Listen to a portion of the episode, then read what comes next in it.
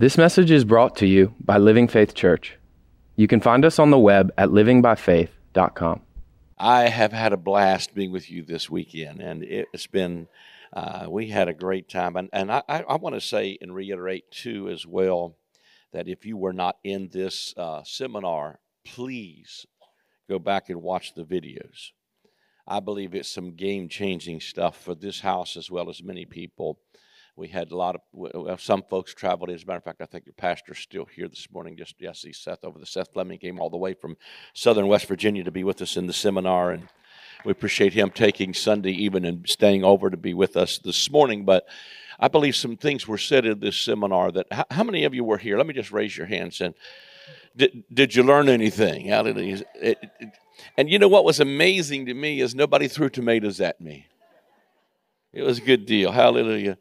Uh, this morning, we're going to follow that theme. And some of you may be completely lost in what I'm going to say because I'm going to be a little deeper than I normally am on a Sunday morning because this is actually the fourth uh, session to the seminar that we did on last days. And I believe it was some absolutely revolutionary things. I've been teaching this subject now for a number of years. I teach it in, in a couple of different, even uh, Bible schools or colleges, and some second year students. I've met with some heads of denominations recently, uh, taking a look at some of the ways that we're looking at this. That's not to give me legitimacy, it's just to say that I promise you that we've thought through a lot of the things that we've shared with you. I'm going to start Second Peter today, but let me just review just a little bit because I know there's quite a few of you that were not here. So if you kind of hear some things this morning, you say, "Well, I don't really understand a lot of that." Please, please, please go back and watch the other three videos because we we did Q&A, we did a lot of stuff in teaching on this. But on Friday night, I introduced this by showing you a whole lot of time texts. I'm going to read Second Peter, is going to be my first scripture this morning, chapter, uh, chapter 3, verse number 1 through 13, we're going to look at. But while you're turning there, before we read this, let me just reiterate a few thoughts. We started out on Friday night by saying in Hebrews 1 God, who at sundry times, in times past, spoke to us in, through, the, and by the prophets, hath Everybody say hath. Touch your neighbor, say that's not something he's going to do.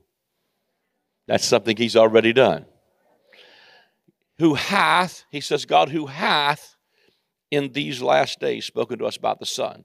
The Apostle Paul was telling Hebrews, that's the context of that writing, that they were that he believed they were living in the last days of something.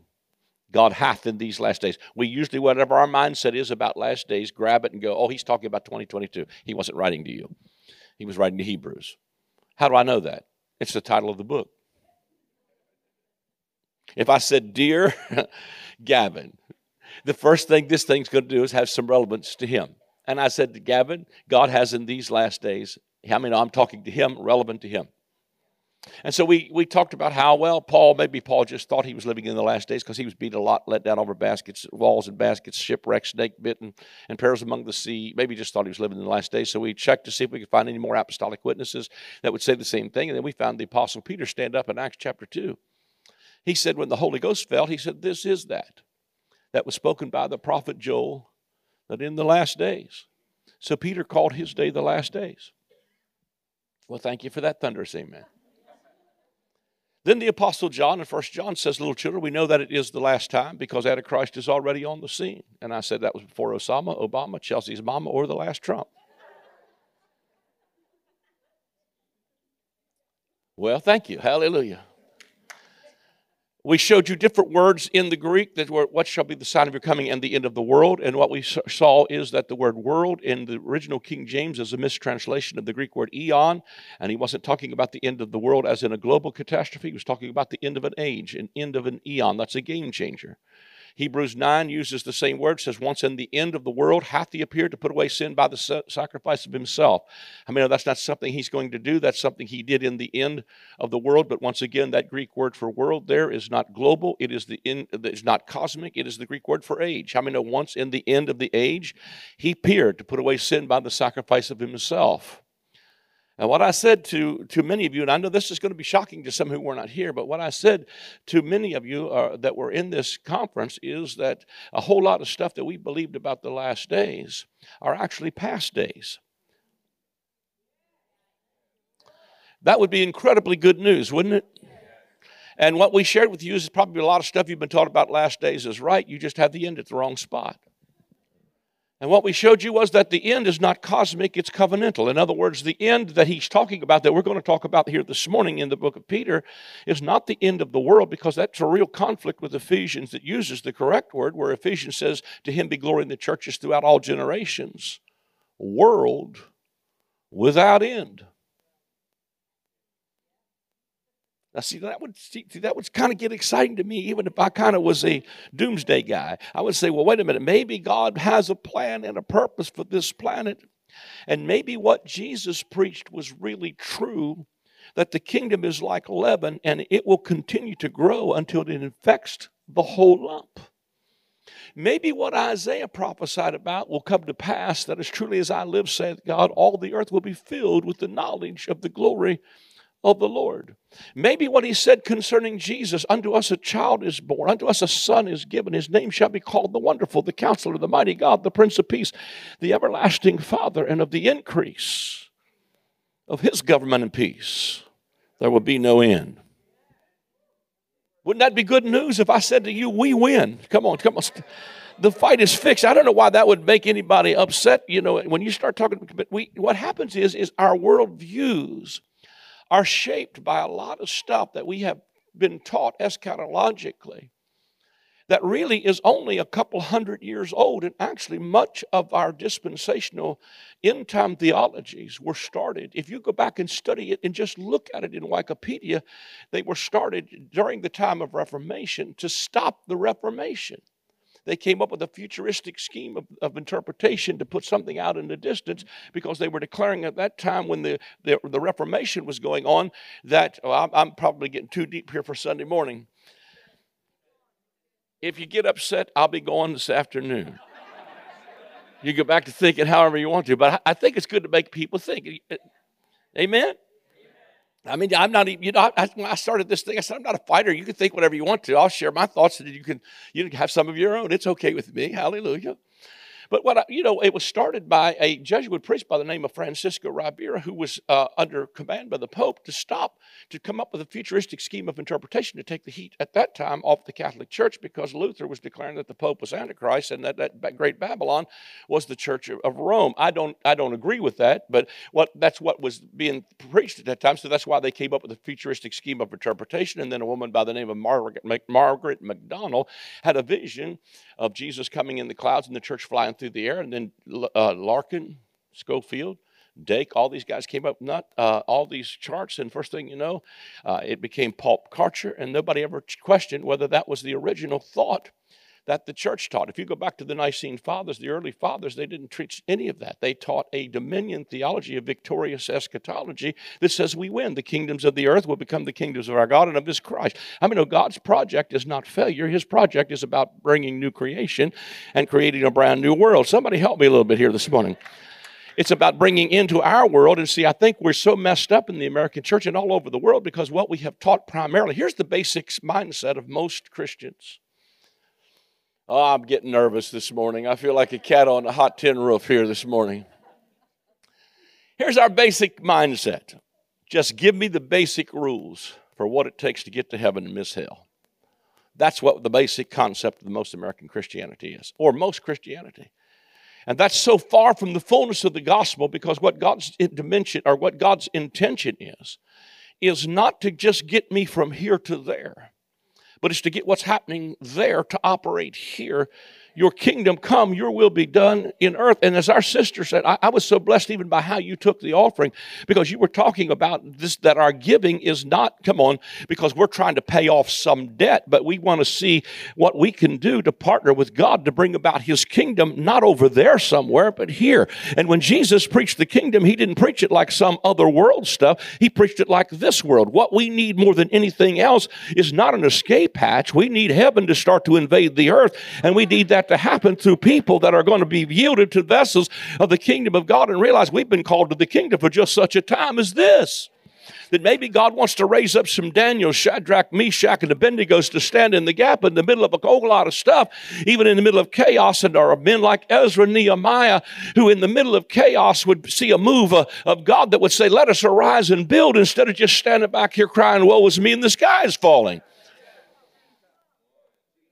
I don't know why it would offend people if I preach a great big God and a wee little defeated devil.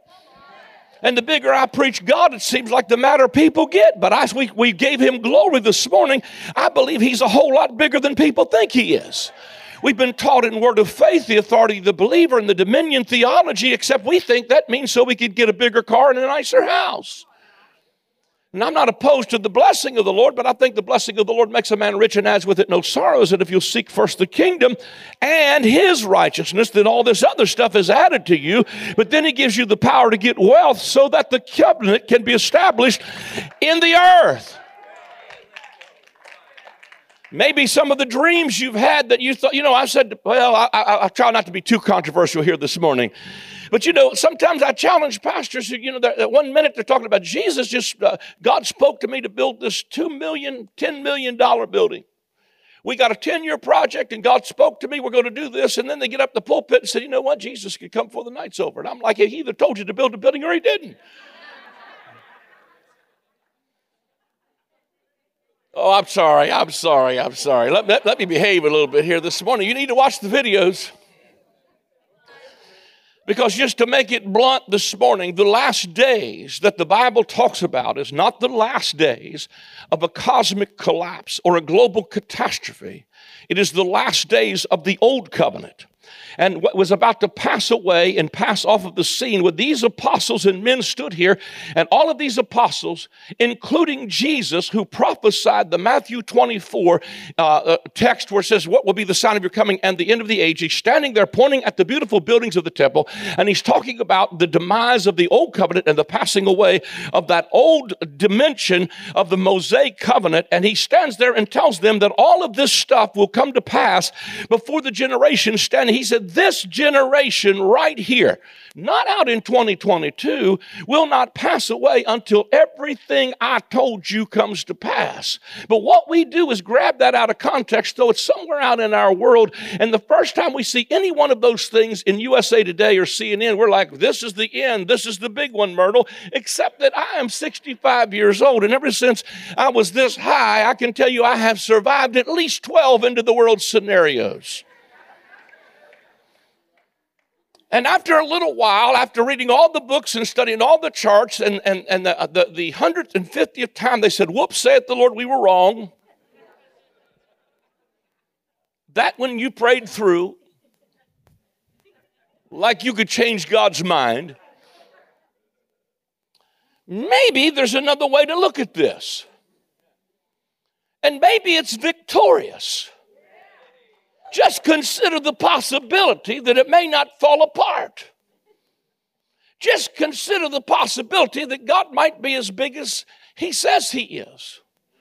I said, somebody challenged me, said, Well, you know, Brother House, what if you're wrong? I said, If I'm wrong, Jesus splits the eastern sky this afternoon, I'm with you. I'm out of here. Hallelujah. Because my salvation is not predicated upon whether or not how I believe end times. But if I'm wrong and I stand before God this afternoon and we fly out of here and I stand before Him, I'm going to say, Sorry, I preached you so big. Come on, somebody. How many know sometimes we, we, we, we, we, we have, we, we, we've not even looked at the authority of the believer to the point where we realize that the authority of the believer is the moment something hits, we don't know what we're supposed to do.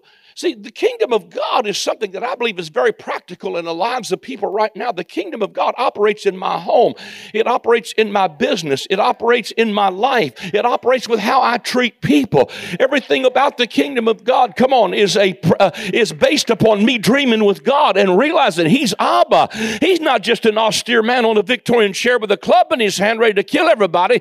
He's got a whole family of sons uh, and daughters of God that He's put in the earth with a mission to bring about and participate with Him in His new creation project. In the book of Revelation, he declares, Behold, I am making all things new. Write these words down because they are true and they are faithful. And so we showed you a lot of those kind of stuff. So I'm not going to review much more than that this morning. I will open now with that thought to Second Peter chapter 1 because I want to talk about the new heaven and new earth a little bit this morning. The second epistle, beloved, I now write unto you. This is Second Peter chapter 3, verse 1. In both which I stir up your minds by way of remembrance, that you might be mindful of the words which were spoken before of the holy prophets and of the commandment of us, the apostles of the Lord and Savior, knowing this first, that there shall come in the last days scoffers walking after their own lust and saying, Where is the promise of his coming? For since the fathers fell asleep, all things continue as they were from the beginning of the creation.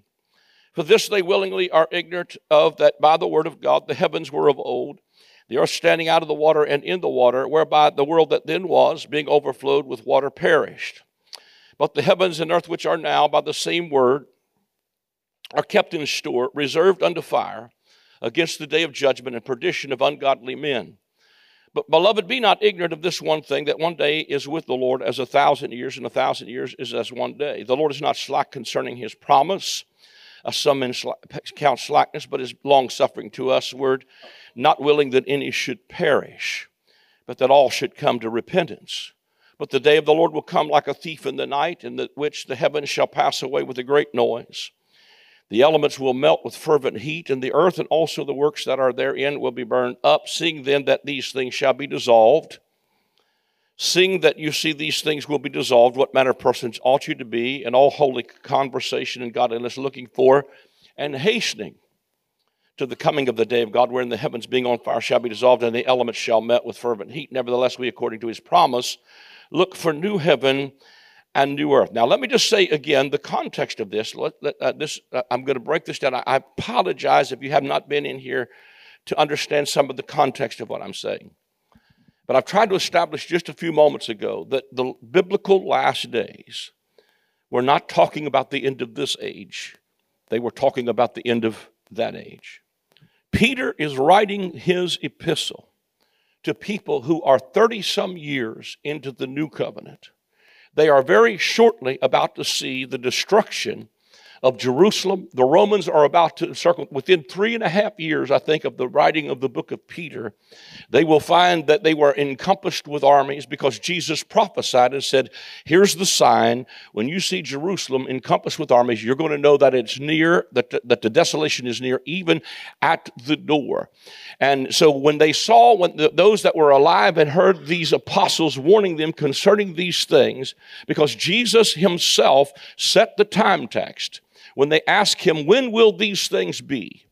His answer to them is in Matthew 24, verse 34. He said, This generation will not pass away until everything I told you comes to pass. I showed you on a chart, the time chart, uh, earlier in this seminar, how that Jesus gave that prophecy in 30 AD, and one generation, 40 years later, everything he prophesied came to pass, including war, famine, or tribulation, such as was not since the world began. That he said, even when he said, Where, Lord? He said, Wherever the carcass is, that's where the vultures would be gathered together, and it never dawns on us that the vulture was the insignia on the Roman banner when they seized the city of Jerusalem, and Jerusalem was un- uh, trampled underfoot for 42 months by the Roman armies, and everything that was there was literally burnt to the ground. They were literally uh, coming to the end of that, and so the last days that Jesus had prophesied about was the last days of the old covenant. And here's Peter coming back to reiterate some of that, and he's saying to them, "Listen," he said, uh, there, has been let me say it like this He's addressing people who have realized that the covenant. How many know that Jesus fulfilled the law and the prophets?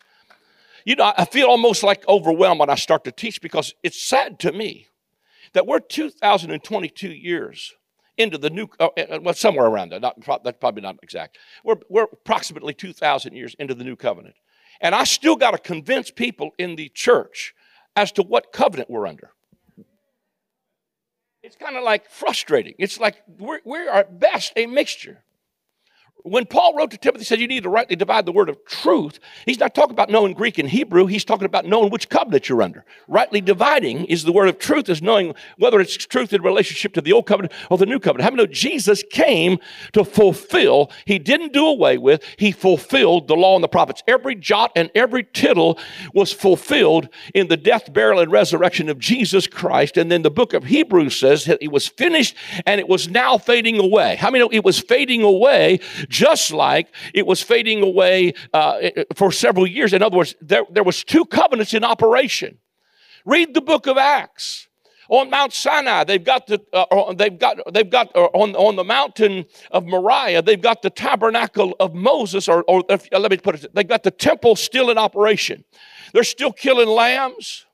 They're still baking bread. They're still lighting candles. They still got a Levitical priesthood system. But Peter stood up and said in Acts chapter 15, but what's happening here with God pouring out the Holy Ghost on the uh, Jews and the Gentiles is the fulfillment of the tabernacle of Moses that the prophet prophesied and said, To this agree the words of the prophet that I'll return again and build the tabernacle of David, which is broken down, so that everybody can have access to God, both Jew and Gentile. But how many know while the tabernacle of, of, of while the tabernacle of David was in operation, which was actually 40 years as well, the temple is is still in mo- uh, operation. In other words, we got some folk who've come out from underneath of that system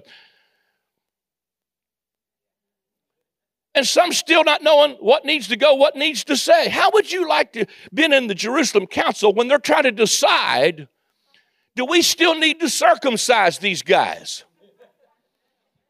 How'd you like to have been the guy that was three days late to that meeting?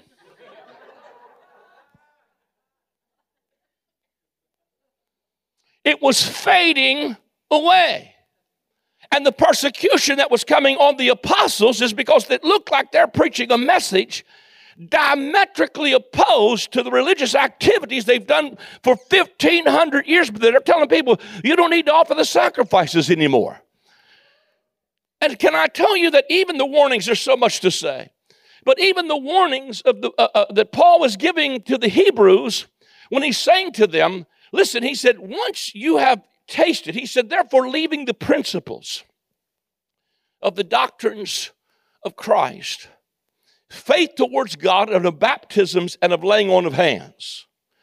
Let us go on to perfection, not laying again the foundation. And then he says, But if you sin willfully, there remaineth no more sacrifice for sin, and, and, and that if you do, you are doing despite to the Spirit of grace, and you are saying that the blood of the covenant is an unholy thing, and you are doing despite to the Spirit of grace.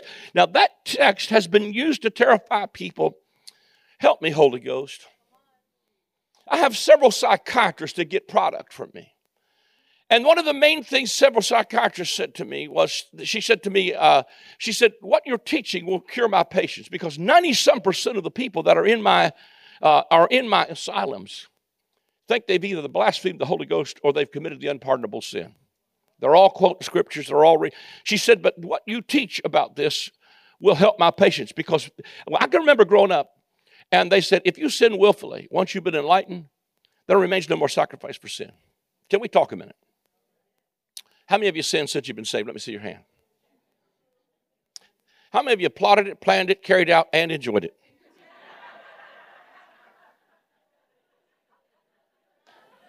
I almost want to put an emoji up on the screen.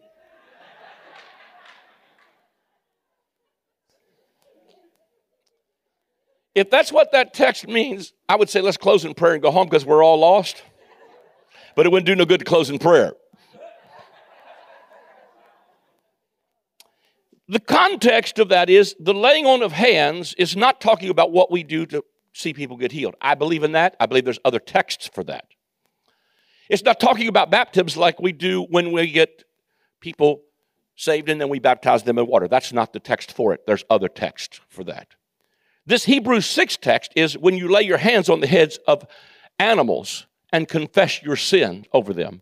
And the word for baptisms here has to do with the mikvahs or the divers washings and the old ceremonial rules of the divers washings that they were going through. What he's saying is, if you have, he said, let's move on from Come on, bringing our animals every week. We're trying to see stuff through a 21st century lens. And he's talking about let's go on to perfection. The word perfection there is not a verb, it's not a doing thing. The word perfection there is a noun, it's something that's already done. How many know we need to go into the perfect one? And I could teach all day just on that. But when he says, if you sin willfully, he's talking to Hebrews who are wanting to go back to Judaism. And the whole book of Hebrews is what's better about the new covenant that's better than the old. He's better than Levi. He's better than Joshua. He's better than Moses. There's a better promised land. There's better blood. There's better sacrifices. There's a better tabernacle. There's a better city. There's a better faith. Everything about it's better. That's what the book of Hebrews is trying to tell these Hebrews that Paul is admonishing them as he comes to the end of the book of Hebrews and reiterates the Hebrews 6 passage, saying certain fearful is looking for a fire indignation that's about to come because if you sin willfully, there remains no more sacrifice for sin. What he was saying to them, if you sin willfully, the word sin here means to miss the mark. How many of the mark changed in the new covenant? The mark that we were trying to hit under the old covenant was keeping all the rules of the old covenant, except not even Moses made that. The mark in the new covenant is the image of the stature, the fullness of Christ. And it is him who is the mark. But how many know if you sin willfully, what he's saying to these Hebrews is if you miss the mark on purpose, and you take your lamb back to the tabernacle, once you've tasted the power of the age to come. King James calls it the world to come. Again, it was the age to come. The age that was fading was the old covenant age. The age to come was the birthing of the new covenant age, and it was coming like a woman in travail. Birth pains were everywhere of God's new world coming on the scene. And when he began to say, if you sin willfully, in other words, if you do on purpose go back to Judaism, there remains no more sacrifice for sin. In other words, what he's saying is, there's not another lamb coming. He's not telling you you're forever lost. He's saying, listen, folks, if you go back to that and you offer the blood of a bull, and I know folk are all up in the air right now about a red heifer. I can tell you, just like I said in the seminar, only thing, uh, only thing excite me about a red heifer is a prime rib about that thick. If you cook it just right, I'll put it in the Feast of Tabernacles. I cannot believe that Christians would even be drawn away by the thought of the possibility of something that would insult the Spirit of grace and the blood of Jesus. Because if you think there's any power in the blood of a bull or a goat, you have somehow missed the power of the blood of Jesus that was a once for all sacrifice. That there is no other name given under heaven whereby men must be saved. So it is in this context that Peter is saying to them, listen, in the last days, scoffers are going to come. He's not talking about the the last days of this age, he was talking to his contemporaries who were saying, It looks like everything's continuing. They're still lighting candles, they're still baking bread, they're still killing animals. It looks like everything continues they were. And he tells you why God was delaying was because he's not willing that any would perish, but that they would come, come on, somebody, to repentance. And then he begins to talk about the elements would melt with a fervent heat, and that there would come a fire, and that there would be a passing away of an old heaven and an old earth, and there would come on the scene a new heaven and a new earth. Now, let me just talk to you a little bit about Bible context stuff. If you go back through the scriptures, and you start looking at this terminologies, one of the places, I, I have it in my notes, uh, I'll, I'll, read it for you. I don't know if they could bring it up quickly or not, but in uh, I believe it is Isaiah. Let me see if I got the passage. Isaiah 51, verses 12 through 16 says, I, even I, am he that comforteth you. Who, who art thou that thou shouldest be afraid of man that shall die, and of the Son of Man which shall be made as grass? And forgettest the Lord thy Maker, and hast stretched forth the heavens, and laid the foundations of the earth, and has feared continually every day because of the fury of the oppressor, as if he were ready to destroy. And where is the fury of the oppressor? The captive exile hasteneth that he may be loose, that he may not die in the pit, nor that his bread should fail. But I am the Lord your God that divides the sea, whose waves roared, the Lord of hosts is his name. And I have put my words in your mouth, and I have covered you in the shadow of mine hand, that I might plant the heavens and lay the foundation of the earth, and say to Zion, You are my people. When God made covenant with Israel and called them Zion, that is when he laid the foundations of the earth and stretched out the heavens. When we think about heaven and earth, let me say it like this. Boy, I wish I had two more days, first of all. Let me just say it like this God put his image in every tabernacle. How many of the temples, all of the tabernacles are temples? God said, Let them build me a house so that I can dwell among them. That will be the place where God and man can meet together. I'm not doing this justice this morning yet. How many know that when they created the temple, it was a pattern of the heavens? So, you know, I mean, I could literally take the tabernacle of Moses and show you that every piece of furniture in the tabernacle is a picture of the redemptive work of Christ, and every piece of furniture is arranged at a bleeding spot where Jesus bled. And it is a revelation of God's redemptive work from the outer court to the inner court, and it was where God would meet with man. When God came down to meet with Israel or Jacob, when he wrestled with the angel, he said he saw the angels of God ascend and descend on the Son of Man. And there was a ladder let down. And he said, This is none other than the house of God. And this is Bethel. This is where heaven and earth come together. How many know in the beginning when God created man in his image and in his likeness, how many know that man was made from the dust of the ground? And I can see God when he leaned over the balconies of glory and began to shape in the earth the, his image. He's putting his image in the earth because he's building a temple. His temple was was the whole earth. And how many know the last thing he would put in his temple was a man in his image and in his likeness? Come on, somebody, so that the earth could be filled with the glory of, the Lord. And how many know Genesis 1 verse 6? Go back and watch these vid- videos. But Genesis 1 verse 6 says that where the above water was separated from the beneath water, what was in between them is called the firmament. How many know that the above water hangs in what we call clouds? The beneath water is in oceans, seas, and ponds and the firmament was what divided the above water from the beneath water. So, would you agree with me that we are standing in the firmament? I needed a verbal amen. In Genesis 1 6, and God called the firmament where we're standing right now heaven. Capital H E A V E N. What are you saying? I'm saying heaven was here before Adam released death and hell on the planet. And can I tell you that that man was the interface that brought both of them together? I mean, that when God leaned over the balconies of glory like the hand of a great potter, he started to shape his image and likeness into a man. He might have done it like a snow angel. He might have just made a divine impression. But I could see Michael look over at Gabriel and say, Yeah, but he's out of the earth and he's earthy. But God said, I'm not finished yet. And about that moment, he, he fills his lungs full of the breath of spirit substance, comes down on Adam, a man of dust, and breathes into him the breath of life. And man becomes a living soul. And heaven and earth found their interface. God and man came together, the visible and the invisible, heaven and earth, were located in the man so that Adam could walk with God and no angels by their name at the same time operate kingdom business in the earth and say, if that's a giraffe, God said that's a giraffe. If he called it a hippopotamus, it was a hippopotamus. Sometimes I don't know how much we realize that our words are powerful. What are you going to call it, Adam? I'm going to call them the righteousness of God. The first Adam, come on, did it out of rebellion. I'm headed somewhere this morning. I'm, this is going to be deep.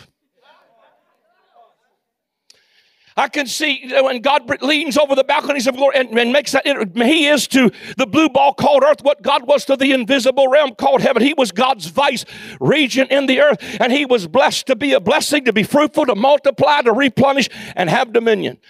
God has never changed his mind about plan A. See, what's he want for my life? He wants you to be fruitful, multiply, replenish, have dominion.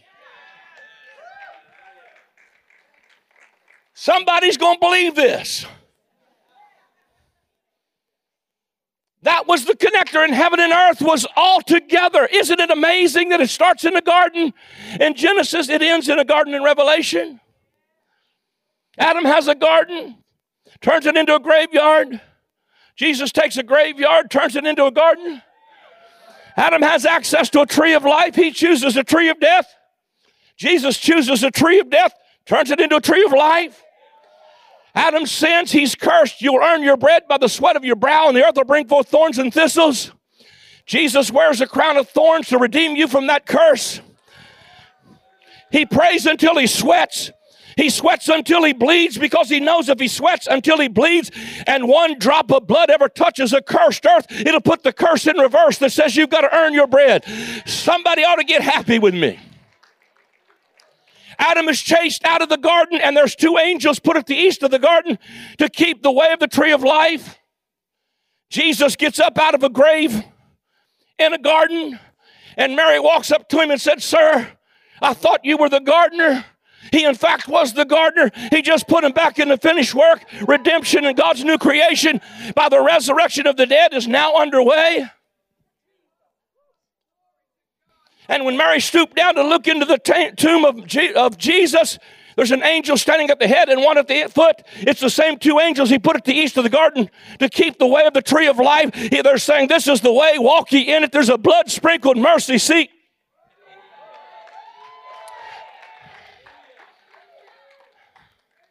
The first Adam was about to lose that place. Heaven and earth were about to separate. I could see Eve take the, uh, the apple, and, we know it wasn't not a literal apple, but stay with apple, but stay with me. The scripture said that Eve was deceived, but Adam was not deceived. I think some of, uh, of it was Adam's thinking, hey, I've been commissioned to leave and cleave. And I can't leave and cleave.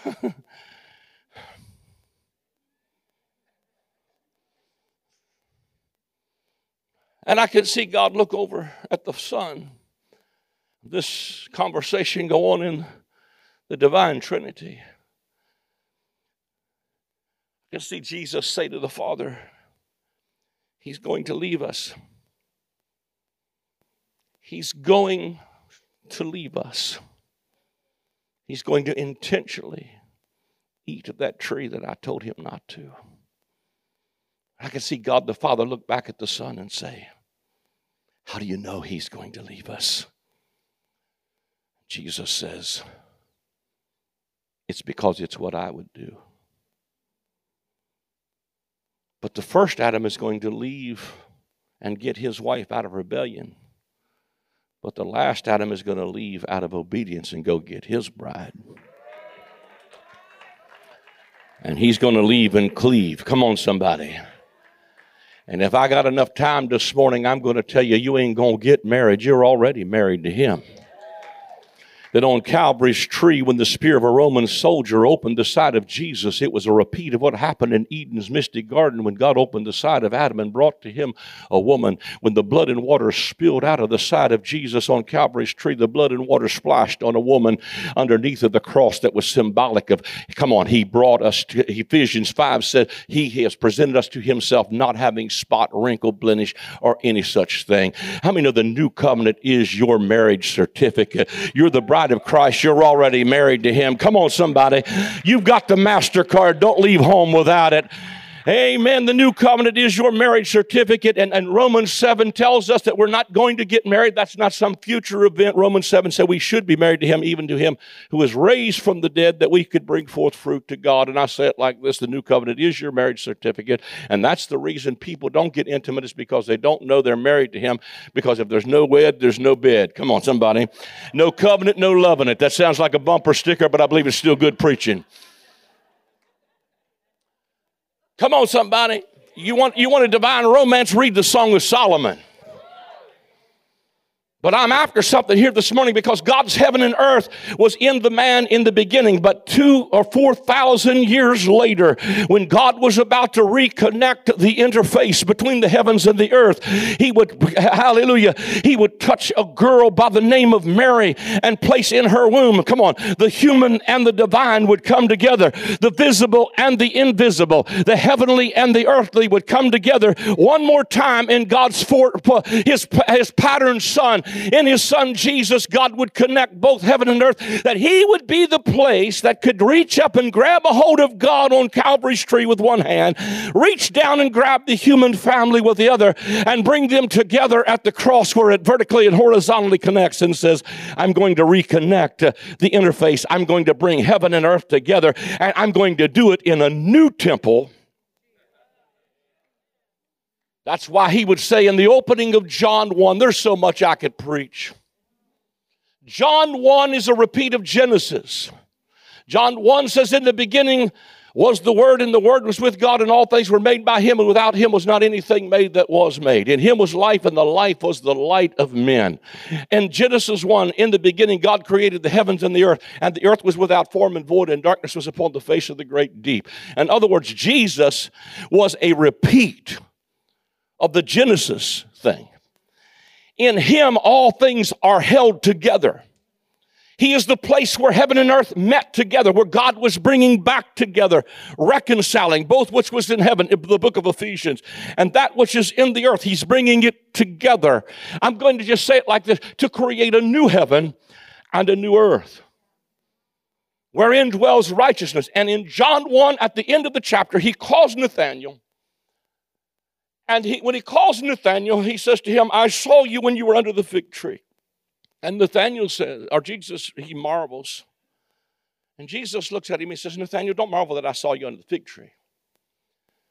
Because from henceforth, you're going to see the angels of God ascend and descend on the Son of Man. What he's saying is, at, at Bethel, where Jacob wrestled with the angel, he said, this is the house of God. And this is none other than the gate of heaven because he saw angels of God ascend and descend at Bethel. But when Jesus stands up and says, You're going to see the Son of you're going to see the angels of God ascend and descend on the Son of Man, what he's saying to them is, I am the house of God. And in that same chapter, he walks into the temple and says, Destroy this temple, and in three days, I'm going to raise this bad boy up again. He's talking about moving out of that old box where we isolate this God and keep him over there somewhere where we meet with him on Sunday. And he's bringing him to a larger audience. And then Paul grabs it and says, What do you not know? You are the temple of the Holy Ghost. Come on, somebody. Hallelujah. You are the temple. You are where heaven and earth meet together. You are the interface. Oh, I could preach. Oh, I don't what man, I don't know what's on me this morning. Hallelujah. But I like what Malachi says. I'm going to open you. I'm going to open you, windows of heaven. Lift up your heads, O ye gates Come on, we got a room full of windows and gates. You're looking for the spout where the glory comes out, but you're sitting right beside of one of them.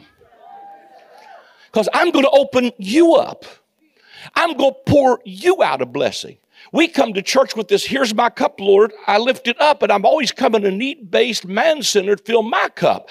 When I need to start coming and saying, listen, even after I get filled back up, I'm going to leave here, but I'm going to encounter some folk when I get out there that's going to need me to open some windows and doors where heaven and earth can start to invade. Come on. Some of us need heaven to invade our families, that we need them to invade our finances. We need them to invade our government. We need them to invade our schools. We need some windows windows. I could preach all day on that because it was four lepers set at the entering into the gate when there was a famine in the land and stuff was bad. But four of them, four guys with nothing to lose, got up and said, Hallelujah. And they were mocking them, said, If God would make windows in heaven, could this thing be? Because the prophet prophesied that tomorrow, about this time, there is going to be abundance, there's going to be a change, something's going to happen. He was preaching good news when it didn't look like good news. Uh, he was preaching favor when it didn't look like favor. Sound like something Jesus would do in his first public public message in the middle of Roman occupation with chaos everywhere. He stood up and said, The Spirit of the Lord God's on me. Because he's to sent me to declare the year of the favor of our God. He preached favor in the middle of crises. Because you don't change stuff crying doom and despair and the sky is falling. You don't get dead bones to rattle by telling them how dead they are and how dry they are. You get dead burns to rise by prophesying and releasing the wind. You get results by prophesying live. If you think I'm crazy and out of my mind, leave me alone. I'm not out of my mind, I'm out of yours. But I'm trying to get you in mind because I believe it's the mind of Christ. For right now is that heaven and earth come together in a people and God opens some doors and windows and heaven and earth begin to come. Matthew 5 is to me a nail in the coffin to many of my grace friends because I've been a grace preacher for a number of years. Matthew 5 said, But what one jot or tittle of the law will pass. He said, Heaven and earth will pass away before one jot or one tittle of the law is, uh, fails. Jesus came to fulfill the law and the prophets so that every jot and tittle of the law was passing away, and a new heaven and a new earth came on the scene, a new covenant, a new temple, a new bride, a new Jerusalem, a new day, a new covenant. Come on, somebody. His mercies are new every morning with new tongues. Everything being made new. Am I making sense this morning? Let, let, me, let me catch this verse for you. Revelation, let me, I'm, I'm going to jump out of context. Revelation chapter 21, verse 1, 2, and 3. I think if you could get it for me, possibly in the Message Bible. I think, see, the book of Revelation begins. Let me look what time it is. Oh, we're doing good. The book of Revelation begins by saying, Come and see, come and see, come and see. Come and see. One of the things he says in the beginning is, To him who overcomes, I will write upon him the name of my God and the name of the city of my God, which is New Jerusalem, which cometh down from God out of heaven. So he says to him that overcomes, I'm going to write upon him the name of the city of my God, and he leaves no question about it, which is New Jerusalem. Let me submit this thought to you. New Jerusalem is not a place, it's a people. It is, the, I'll show you in just a few moments in Revelation. It is the bride, the Lamb's wife. And he'll use three different icons to describe that, so if you don't get one of them, you can get the other one. But he's saying, Come and see, come and see, come and see. And so then he opens the latter part of the book of Revelation. He starts saying, And I saw, and I saw, and I saw, and I hope as this seminar, which is, I promise you, I've skimmed the surface in, comes to an end, that you will stand and say, and I saw, I saw, I saw some stuff I didn't see before. What'd you see, John? Revelation 21, verse number, can you bring that up for me? Verse number one, uh, maybe through three. Uh, she's getting it. And I saw heaven and earth gone. The first heaven gone, the first earth gone gone the sea. And I, I saw Holy Jerusalem, new created, descending resplendent out of heaven as, a, as ready for God as a bride for her husband. And I heard a voice thunder from the throne Look, look, God has moved into the neighborhood, making his home with men. They're his people. He's their God. He'll wipe every tear from their eyes. Death gone for good, tears gone, crying gone, pain gone, all the first order of things gone. The throne continued. Look, I am making everything new. Write it all down, each word dependable and accurate. Now, let me stop here for a moment. And I saw a new heaven and a new earth, and there was no more sea. If you ask any Hebrew Jewish boy, even today, when I say to you heaven and earth, what do you think of? They will say, Our temple and our covenant. Because Josephus writes concerning the temple, and he said it was as it were the universal gate of heaven. It was, how many know, I, have you tracked with what I've said? The temples was the place where God met with men. But when he's saying, gone the first heaven, gone the first earth, there was no more sea. He's talking not about an ocean drying up when he says there was no more sea. He's talking about the brazen sea or the sea of glass. Help me, Holy Ghost. That was in the tabernacle of Moses, and Solomon specifically called it the sea of glass. What he's saying is this temple and this heaven and this earth is about to pass away. Now, let me tell you that when Peter is writing here and he's saying, the elements are about to melt with a fervent heat, and we, according to his promise, are looking for a new heaven and a new earth. And we are hasting to. In other words, we are saying, Come on, man. He's not talking about a cosmic collapse. He was talking about what Jesus had prophesied that within that generation, that temple would be destroyed and that covenant would be moved off of the scene. And when it did, there would come a new heaven and a new earth and a new covenant and a new tabernacle and a new Jerusalem. I'm going to show you some more scripture. What really caught my attention, and especially the book of Peter's, is when he said the elements would melt with a fervent heat. Bring my Galatians text up. Help me, Holy Ghost. We're covering pretty good this morning. Hallelujah. I know this is probably some real mind shaking stuff to some of you, but I hope you're hearing what I'm saying this morning. Am I communicating all right? You don't have to agree with me, but you just have to listen to what I have to say. Uh, Galatians 4, verses 1 through 2. Now, I say that the heir, as long as he is a child, differs nothing from a servant, though he be Lord of all, but is under tutors and governors until the time appointed unto the fathers. Even so, we when we were children, were in bondage. You see this next phrase? Under the elements, the elements of the world. You see this word elements? Same Greek word Peter's using when he says the elements are about to melt with the fervent heat. He's not talking about a nuclear exchange. Well, I thought I'd get a little bit more happy response about that. He's not talking about something out in the distant future when we watch the news and think, oh, this is prophecy coming to pass. This was written to people that would be relevant to Peter writing to them. He's telling them the elements are about to melt with a fervent heat. What elements specifically? This is the Greek word stoicheion. And it is only ever used to describe the law of Moses because he's talking about when we were children, we were under the elementary things touch not, taste not, handle not the elementary things of the law. But when the fullness of time was come, God sent forth the Son, made of a woman, made under the law, to redeem them that were under the law, that we might receive the adoption of sons. And because you are sons, God has sent forth the Spirit of Son into your hearts, crying, Abba, Father. Wherefore you're no more a servant, but a son, and if a son, then an heir of God through Christ. Howbeit then, when you knew not God, you did service unto them which by nature are no gods. But now, after that you have known God, or rather are known of God, how turn you again to the weekend? See this word? The weekend beggarly elements, whereunto you desire again to be in bondage. You have served days, months, times, and years. I'm submitting to you that what he's saying here, the elements that were about to melt, was not some futuristic atomic exchange, but it was the collapse of this old covenant system that would literally be burnt to the ground. The temple would be destroyed, the centerpiece of Judaism, and animal sacrifice would never be possible to go back.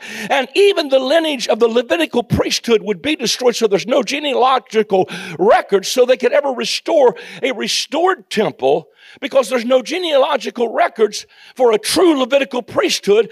And even if there was, who would want to go back to a Levitical priesthood when Jesus is a priesthood after the order of Melchizedek? And if there's a change of priesthood, there must be a change of covenant, a change of the law. Come on, somebody. In other words, I'm trying to tell you, this ought to be incredibly good news, just a possibility that I could be right, that maybe we don't have hell on earth to look forward to, that this stuff ain't going to fall apart, that if we could get the church to function in her position, we might could even turn some stuff around right now in our generation. I'm preaching this not to be popular. I'm preaching it to leave my children and my grandchildren a future. Because if somebody, see, I, let me tell you something. I turned 65 Friday night. But when you get my age, you start thinking, I don't got time to preach cute little sermons anymore. I'm either going to tell you the truth or I'm going home. And I decided several years ago, I'm going to preach what I believe is true until nobody wants me to preach anymore. And you know what's been amazing? More doors have opened since I thought like that than they did, come on, when I was trying to be cute. But I believe my assignment is to begin to bring, I believe we are in something bigger than uh, revival. I believe it's a great awakening. But the awakening is not a final push to get us ready to go, it's a final push to get us ready to take over. Because the earth does not belong to the devil and his crowd. The earth is the Lord's and the fullness thereof. It belongs to Mr. and Mrs. Jesus Christ. It's in my copy of the will. Hallelujah. The reason we like the escape hatch is because it relieves us of any responsibility to engage in a harvest. When Jesus said in Matthew 13, the harvest is the end King James of the world, every other translation says the harvest is the end of the age. He wasn't talking about the end of this age. He was talking about the end of that age. And he was talking about the tares would be gathered in bundles and burnt with an unquenchable fire. That's not something that's in your future. That's something that's behind you. That ought to be incredibly good news to somebody. When Jesus prophesied in Matthew 24 and said The tribulation, wars, rumors of wars, they'll deliver you up to be killed, earthquakes, uh, uh, you know, uh, pestilence, all those things. He declared to them, all of this will happen before this generation passes away. That ought to be good news to you that maybe you don't have seven years of hell on earth to look forward to. Go back and watch the videos.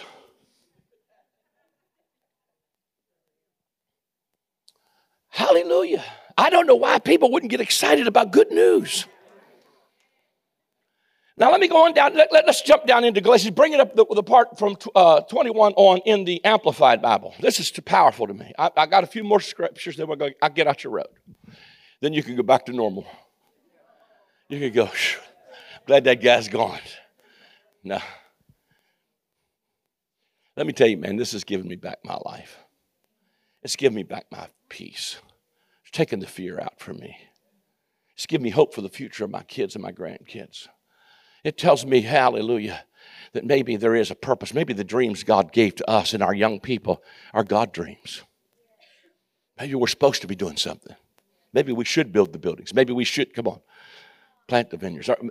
Hallelujah. That maybe some of this doom stuff was not talking about this age, it was talking about that age. And it went and it came up, and an old heaven and an old earth passed away, and a new one came on the scene. I am living in a new heaven and a new earth. Now, I grant you that it's not everything it's going to be because there's an ongoing increase. Because Revelation 21 and 22 are both past, present, and future. It is the universal church of Jesus Christ throughout all generations that is called to stand back and say, The Spirit and the bride are saying, Come. And if you're thirsty, come and drink, because if you'll get a drink of this water, it'll wipe all tears from your eyes. Well, where's this water coming from, Dr. House? It's coming from a throne and a lamb in the middle of a throne in a temple has no wormwood in it. Everything it touches lives. It produces a tree that's on both sides of the river, a tree of life. Jesus then begins to declare that you and I are the temple of the Holy Ghost, and out of your belly shall flow rivers of living water. What comes out of your mouth when you open it up? Is it wormwood and bitterness and frogs and unclean spirits? Or is it, I got some words of life for you to tell you, hallelujah, that God is not mad with you. He's not against you. He's for you. That if you can come and drink of the water without cost, come on, it'll remove everything that had to do with the curse and you'll be able to live in a whole new world. Let me tell you, I'm not just going to the kingdom. The moment I got saved, I got translated out of the kingdom of darkness and into the kingdom of his dear son. I'm right now a citizen. Hallelujah. Well, hallelujah. Let's read this. Let me, let me look at the time.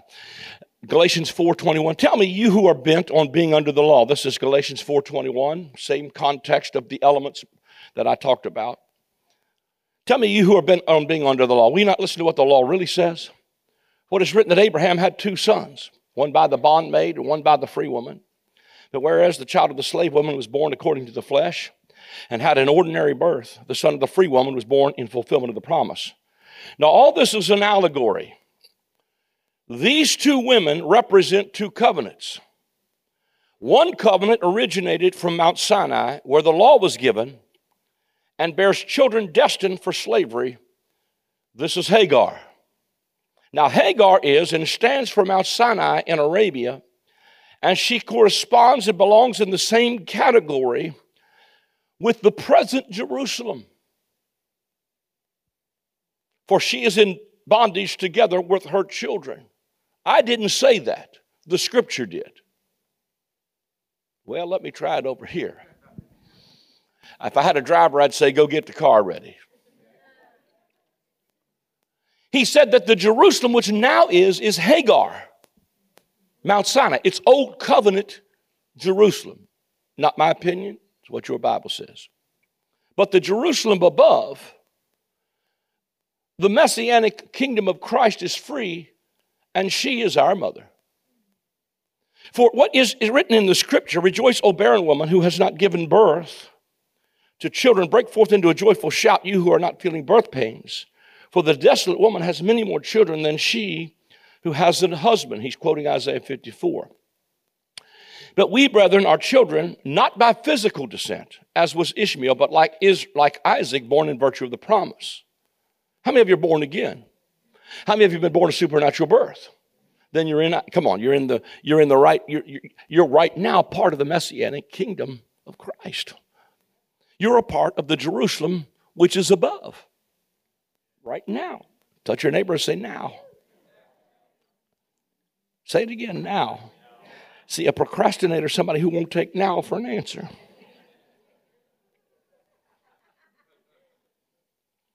And just as, just as, verse 29, but yet just as at that time the child of the ordinary birth, born according to the flesh, despised and persecuted him who was born remarkably, according to the promise and the working of the Holy Spirit, so it is now also. But what does the scripture say? Cast out and send away the slave woman and her son. For never shall the son of the slave woman be heir and share the inheritance with the son of the free woman. So, brethren, we who are born again are not children of the slave woman, the natural, but of the free. In other words, there's not an alternative option. There's only one name given under heaven whereby men must be saved and that's at the name of Jesus. And He is the true vine, and He is the right. Come on, somebody. And we are a part of that heavenly Jerusalem. We are a part of that new heaven and new earth and that new Jerusalem. Hebrews 12, verse 18. I'm, I'm getting close to finishing. Are y'all right still? Let me take your pulse. For you have not come to the mountain that might be touched and that burned with fire, and to blackness and darkness and tempest the sound of a trumpet and the voice of words, so that those who heard it begged that the word should not be spoken to them anymore. For they could not endure what was commanded. And if so much as a beast touches the mountain, it shall be stoned or shot through with an arrow. So terrifying was the sight that Moses said, I exceedingly am afraid and trembling. How many know that was Mount Sinai? He says this You did not come to that mountain. Here's the tragedy that's the mountain we bring people to every Sunday morning across American churches is the mountain of fear, trembling, and a God who says, stay away. A God who says, if you touch this, I'm going to kill y'all. Good news, but you are not come to that mountain. Well, then what have we come to? Next verse. But you have come. You ain't marching there. It ain't some glad morning. It ain't in the sweet by and by. It ain't one of these days. But you have come to Mount Zion, and you've already come to the city of the living God, into the heavenly Jerusalem. And you're already come to an innumerable company of angels. You've already come to the general assembly of the church of the firstborn who are registered in heaven. And you've come to God, the judge of all, and to the spirits of just men made perfect. And you've come to Jesus, the mediator of a new covenant, to the blood of sprinkling that speaks better things than that of Abel. See that you do not refuse him who speaks. For if they did not refuse him who speaks on earth, much more shall we not escape if we turn away from him who speaks from heaven, whose voice then shook the earth, but now once more he is promising, yet once more I shake not only the earth, but also heaven. Now this now, this yet once more indicates the removal of the things that are being shaken, as of the things that are made, that the things which cannot be shaken may remain. Therefore, since we are receiving a kingdom which cannot be shaken, let us have grace by which we may serve God acceptably with reverence and godly fear, for our God is a consuming fire. So when he declares this, he says, Listen, you didn't come to Mount Sinai. You didn't come to blackness and darkness. You didn't come to a God who says, Go away. You come to Mount Zion. You've come to the new covenant. You've come to the heavenly Jerusalem. You're already a part of the new Jerusalem. And then he begins to declare, Don't refuse him who's talking to you from heaven. Speaking from earth, he's talking from Sinai. Talking from heaven, he's speaking concerning the new covenant. And he's telling these Hebrews in the first century, three and a half years before the destruction of Jerusalem, everything that can be shaken is going to be shaken.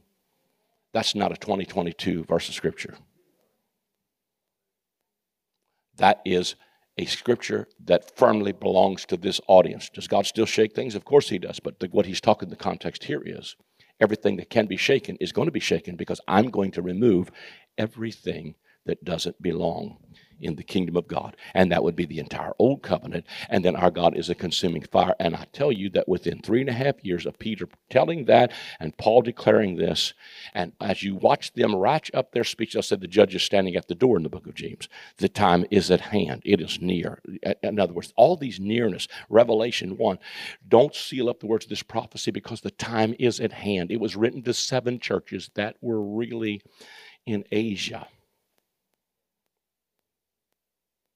The fact that these battles are fought with horses ought to tell you this is first century stuff relative to that time period. And can I tell you that within three and a half years, the elements melted? The stoicheion, all that had to do with the trapping of all of that, everything that could be shaken, was shaken. And God left a kingdom which cannot be removed. I submit to you this morning that when you got born again, you became part of a new heaven and a new earth. You became part of a tabernacle of God. Do you not know your body is the temple of the Holy Ghost? Look, look. God's moved in the neighborhood. He made his home with men. Can I tell you, you're the bride, the lamb's wife? You're already married to him. And if all three of those are true, then you are also the city of the living God. You're the capital city where the king dwells. And from this city, set on a hill that can't be hid. There's legislative authority that goes forth as we declare and speak the word that flows from heaven. It will come on, hallelujah. You say, Is this all there is? This is just the beginning. Come on, stand on your feet all over this room. What it does is it puts it in the arena of what am I waiting on?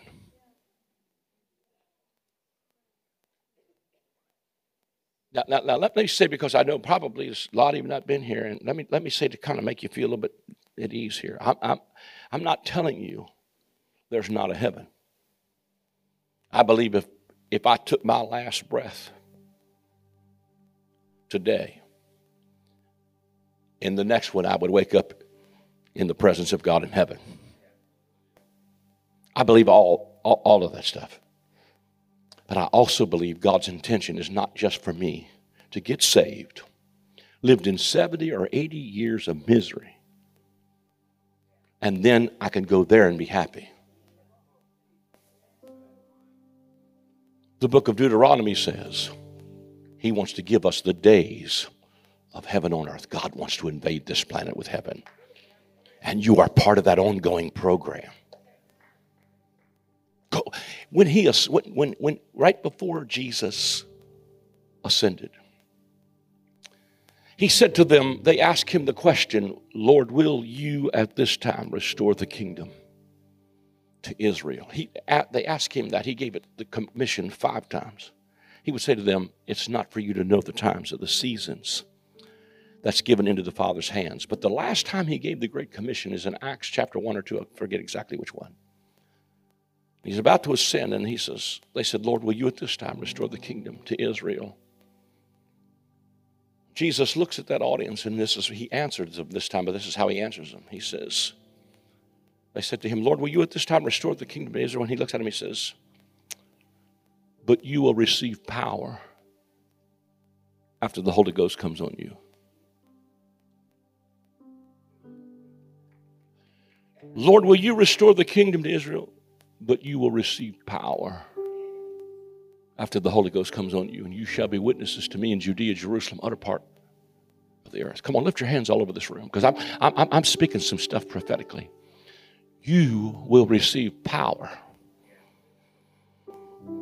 Come on, what I'm talking about orchestrating is not through social programs or political powers.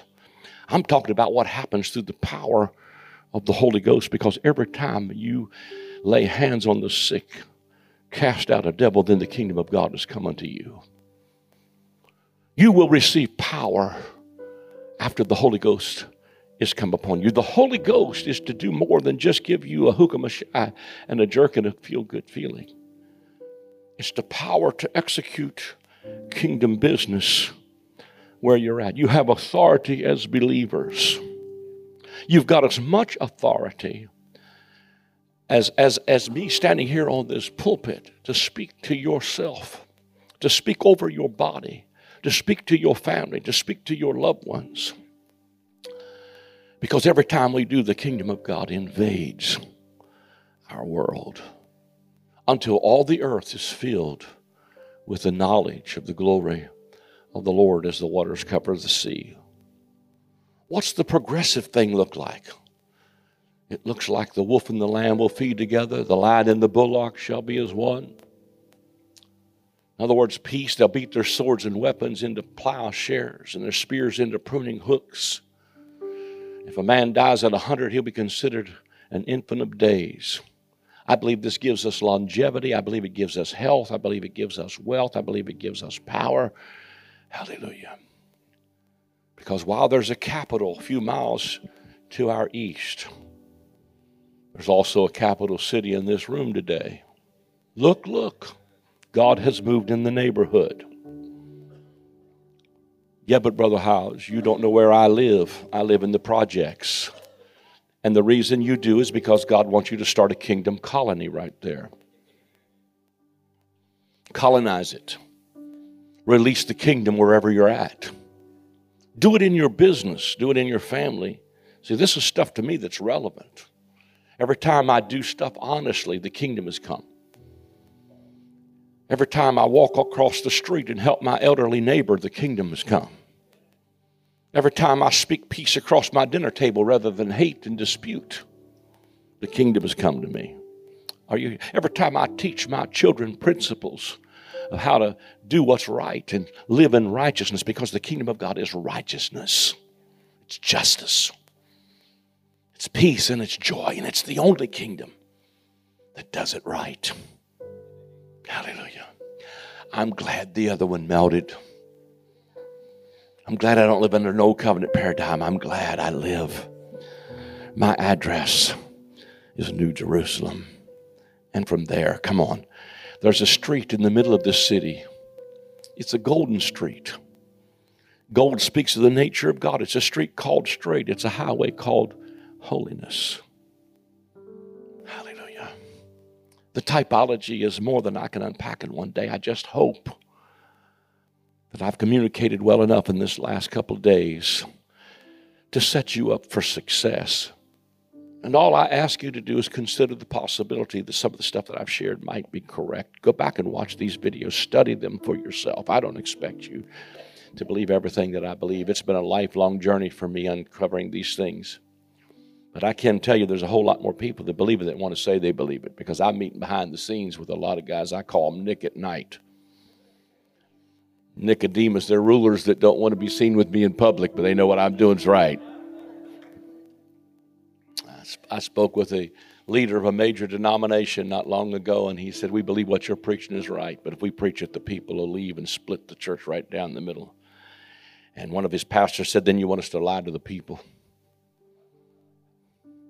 Somebody's going to preach the truth. Of course, we all think we are. I'm not trying to be facetious this morning. I respect what other people think. I just think here's the possibility. Consider it. This is victorious. This makes God so much bigger. And this is victorious eschatology.